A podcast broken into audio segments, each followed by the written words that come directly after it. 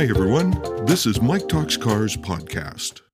Today's topics effects of the blockade, Ford idles key plants, and how long have you been selling? In industry news, three of Toyota's production lines in Ontario, Canada remain closed today in the wake of the blockade at the Windsor Detroit border. While supplies have started to move as of yesterday, it will still take some time to get the RAV4 assembly lines up and running. Additional related disruptions are expected to continue for Toyota at plants in West Virginia, Kentucky, and Alabama. Ford Motor Company and General Motors reported that they were back to almost normal operation today.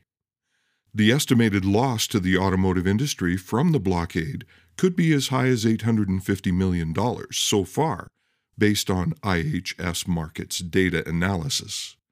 The loss to other industries added to that number could easily run into the billions of dollars.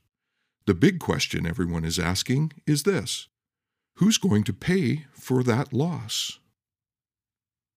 In new vehicle news, Ford Motor Company said that it will continue idling some assembly plants this week due to the global semiconductor shortage. A number of their U.S. plants will be affected, including the Transit van line in Kansas City and the Dearborn truck assembly plants. Ford predicts this quarter to be a slow one for production and expects to see production increase slowly over the year.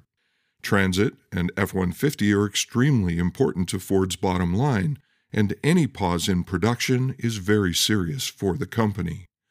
The entire auto industry's ability to build and inventory new vehicles is experiencing strain due to the continuing global chip shortage.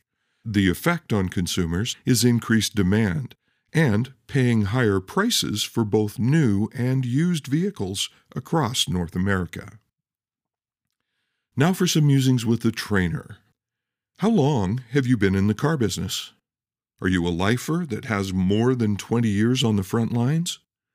When I'm conducting live training, one thing I always have on the name cards for attendees is years in the business.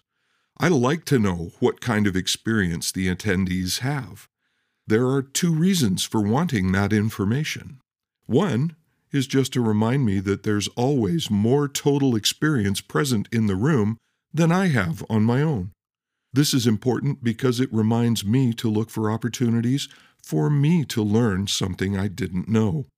The other reason is because I need to remind myself that the vast majority of people selling cars today have never seen a high interest cycle in the automotive market, or a low inventory cycle like we're having right now, or a major financial collapse in the market.